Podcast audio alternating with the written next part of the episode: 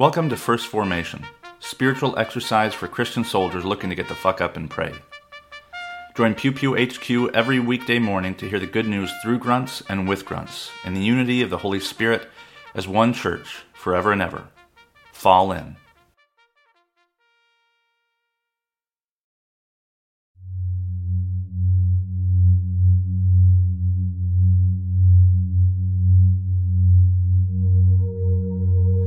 Psalm 148 Praise the Lord. Praise the Lord from the heavens. Praise him in the heights. Praise him, all his angels. Praise him, all his hosts. Praise him, sun and moon. Praise him, all you shining stars. Praise him, you highest heavens and you waters above the heavens. Let them praise the name of the Lord, for he commanded and they were created, and he established them forever and ever. He gave a decree and it shall not pass away. Praise the Lord from the earth, you great sea creatures in all deeps, fire and hail, snow and mist, stormy wind fulfilling his word. Mountains and all hills, fruit trees and all cedars, beasts and all livestock, creeping things and flying birds, kings of the earth and all peoples, princes and all rulers of the earth, young men and maidens together, old men and children. Let them praise the name of the Lord, for his name alone is exalted. His majesty is above earth and heaven. He has raised up a horn for his people, praise for all his saints, for the people of Israel who are near him. Praise the Lord. Ezekiel chapter 2, verse 8 through chapter 3, verse 11. But you, Son of Man, hear what I say to you. Be not rebellious like that rebellious house. Open your mouth and eat what I give you. But when I look, behold, a hand was stretched out to me, and behold, a scroll of a book was on, in it. And he spread it before me, and it had writing on the front and on the back, and there were written on it words of lamentation and mourning and woe. And he said to me, Son of man, eat whatever you find here. Eat this scroll, and go speak to the house of Israel. So I opened my mouth, and he gave me this scroll to eat. And he said to me, Son of man, feed your belly with this scroll that I give you, and fill your stomach with it. Then I ate, and it was in my mouth, and it was in my mouth as sweet as honey. And he said to me, Son of man, go to the house of Israel and speak my words to them. For you are not sent to a people of foreign speech and hard language, but to the house of Israel. Not to many peoples of foreign speech and a hard language whose words you cannot understand. Surely if I sent you to, to such, they would listen to you. But the house of Israel will not be willing to listen to you, for they are not willing to listen to me because all the house of Israel has a hard forehead and a stubborn heart. Behold, I have made your face as hard as their faces, and your forehead as hard as their foreheads. Like emery harder than flint, I have made your forehead. Fear them not, nor be dismayed at their looks, for they are a rebellious house. Moreover, he said to me, Son of man, all my words that I shall speak to you, receive in your heart and hear with your ears, and go to the exiles, to your people, and speak to them, and say to them, Thus says the Lord God whether they hear or refuse to hear. Revelation chapter 10 Then I saw another mighty angel coming down from heaven, wrapped in a cloud with a rainbow over his head, and his face was like the sun, and his legs like pillars of fire. He had a little scroll open in his hand, and he set his right foot on the sea and his left foot on the land, and called out with a loud voice like a lion roaring. When he called out, the seventh thunders sounded. And when the seven thunders had sounded, I was about to write, but I heard a voice from heaven saying, Seal up what the seven thunders have said, and do not write it down. And the angel whom I saw standing on the sea and on the land raised his right hand to heaven, and swore by him who lives forever and ever, who created heaven and what is in it, in it, the earth and what is in it, and the sea and what is in it, that there would be no more delay, but that in the days of the trumpet call to be sounded by the seventh angel, the mystery of God would be fulfilled, just as he announced to his servants and prophets, servants the prophets. Then the voice that I had heard from heaven spoke to me again, saying, Go, take this scroll that is open in the hand of the angel who is standing on the sea and on the land. So I went to the angel and told him to give me the little scroll. And he said to me, Take and eat it. It will make your stomach bitter, but in your mouth it will be sweet as honey. And I took the little scroll from the hand of the angel and ate it. It was sweet as honey in my mouth, but when I had eaten it, my stomach was made bitter. And I was told, You must again prophesy about many peoples and nations and languages and kings.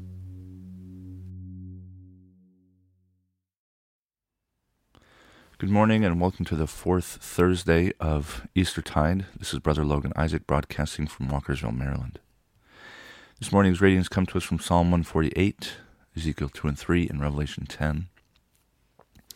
And the, the scroll that was sweet as honey in your mouth but bitter in your stomach, um, John borrows from the book of Ezekiel.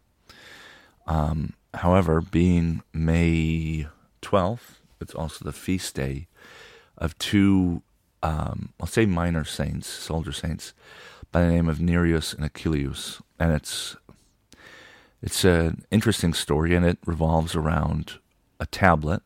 Uh, it's not a scroll, um, and uh, we don't know very much at all about Nereus and Achilleus. Um, the only thing that we know for sure is that there is a uh, a grave marker in the uh, cryptorium, or I don't know if that's what it's called, but the the well, was a crypt, an ancient crypt from the uh, sixth century, or maybe earlier actually. Um, there's a, a grave marker um, that reads very briefly this way: "Buried here at the Appian Way, or Nereus and Achilleus." They had enlisted for military service and were performing their cruel function just as attentive to the tyrant's command, ready to obey orders, compelled by fear. Wonderful, but true. Suddenly, they deposit their anger, the converts flee, and abandon the commander's bad camp, hurl their shields, decorations, and bloody weapons. As they confess Christ, they rejoice in taking his, taking his triumphs. By the authority of Damaso, believe what Christ's glory can do. Damaso is Pope uh, Damasus of the sixth century, and he is the one who very likely had the inscription commissioned. And so I don't know for sure if they really were soldiers, but it was clearly a popular story in the sixth century, in the 500s. Um, the grave marker, the tablet, is in a, a crypt that was owned by a wealthy family um, headed by a woman named Domitia. So Nereus and Achilles are sometimes wrapped in with Domitia, who um, we know also very little about, but it seems as though they were part of her household. Um, and if they were buried with her, they were probably almost lifelong servants. Um, and it was really rare. I can't think. I imagine if if you were a Roman soldier and you were captured by the enemy and then like sold back to a Roman family, maybe you'd be servants after having been soldiers, but it's really rare.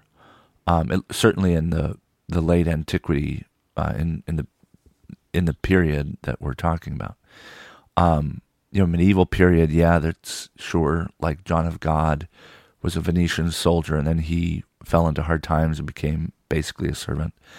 But if you were Roman, um, it's really hard to imagine when that would have happened. And if they're describing these persecutions, um, the Pope probably thinks that they were killed and buried close to the third century, um, in the you know the late third century, early fourth century. Um, what is noteworthy is that Domitia is a woman. We don't know if there was uh, a male head of household. Um, but it seems as though so like arche- historians and not arch- yeah archaeologists. I was confusing with architects.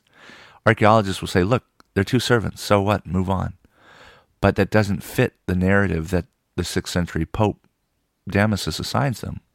So something's going on, and probably what's going on is Damasus, um, you know, contrived this story. You know, it's just straight out of you know this um, this template for soldier saints, and he just puts it on there maybe for some holiday, um, maybe to you know as propaganda is a, a, harsh word, but maybe he wants to rally support um, against Rome or against the military in some way, and so he uses some occasion, makes this big fanfare, and then we have this grave marker on the Appian Way, which is, um, I believe, in Rome, um, so that if there were veterans of the Roman army in Rome that were servants, that's really, really unlikely.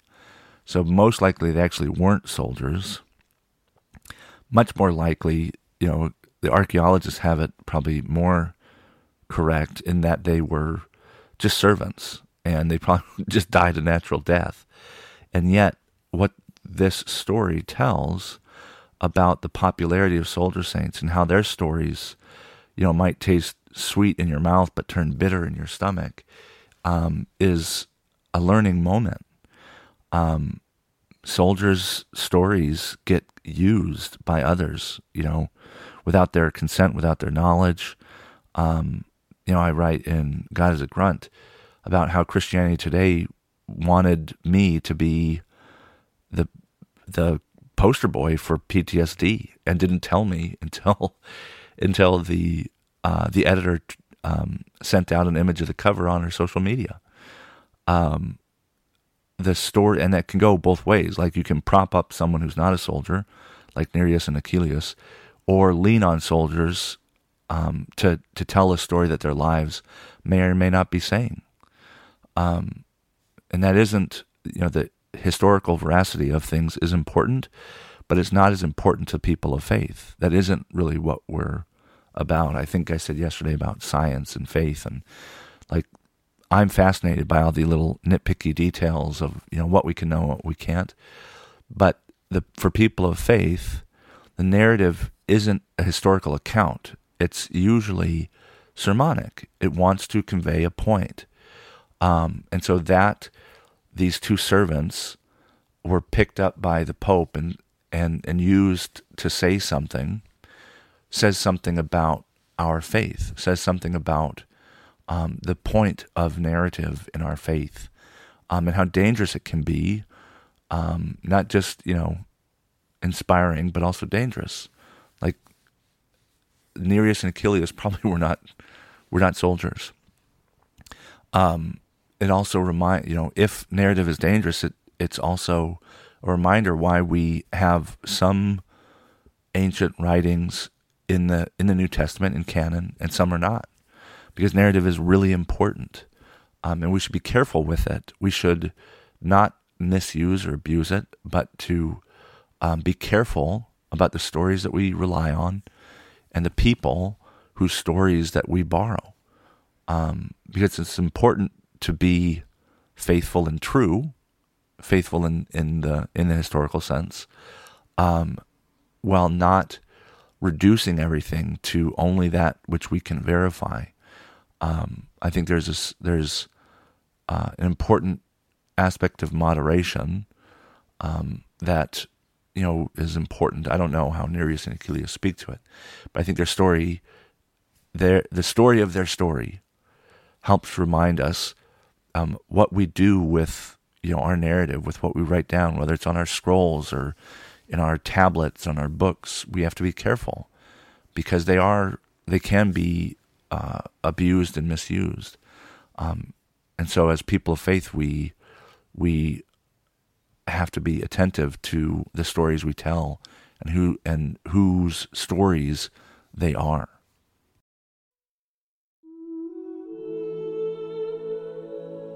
A prayer for those who influence public opinion from the Book of Common Prayer. Almighty God, you proclaim your truth in every age by many voices. Direct in our time, we pray, those who speak where many listen and write what many read, that they may do their part in making the heart of this people wise, its mind sound, and its will righteous, to the honor of Jesus Christ our Lord. Amen. Thank you for falling in to First Formation, where Pew Pew HQ shares morning prayers for the humble, hardy folk caught in the crosshairs of God and country. If you like what you've heard, you can participate in one of the three following ways. First, you can support the podcast at patreon.com slash pewpewhq. You can contribute as little as a dollar a month, and you can cancel at any time if I ever piss you off.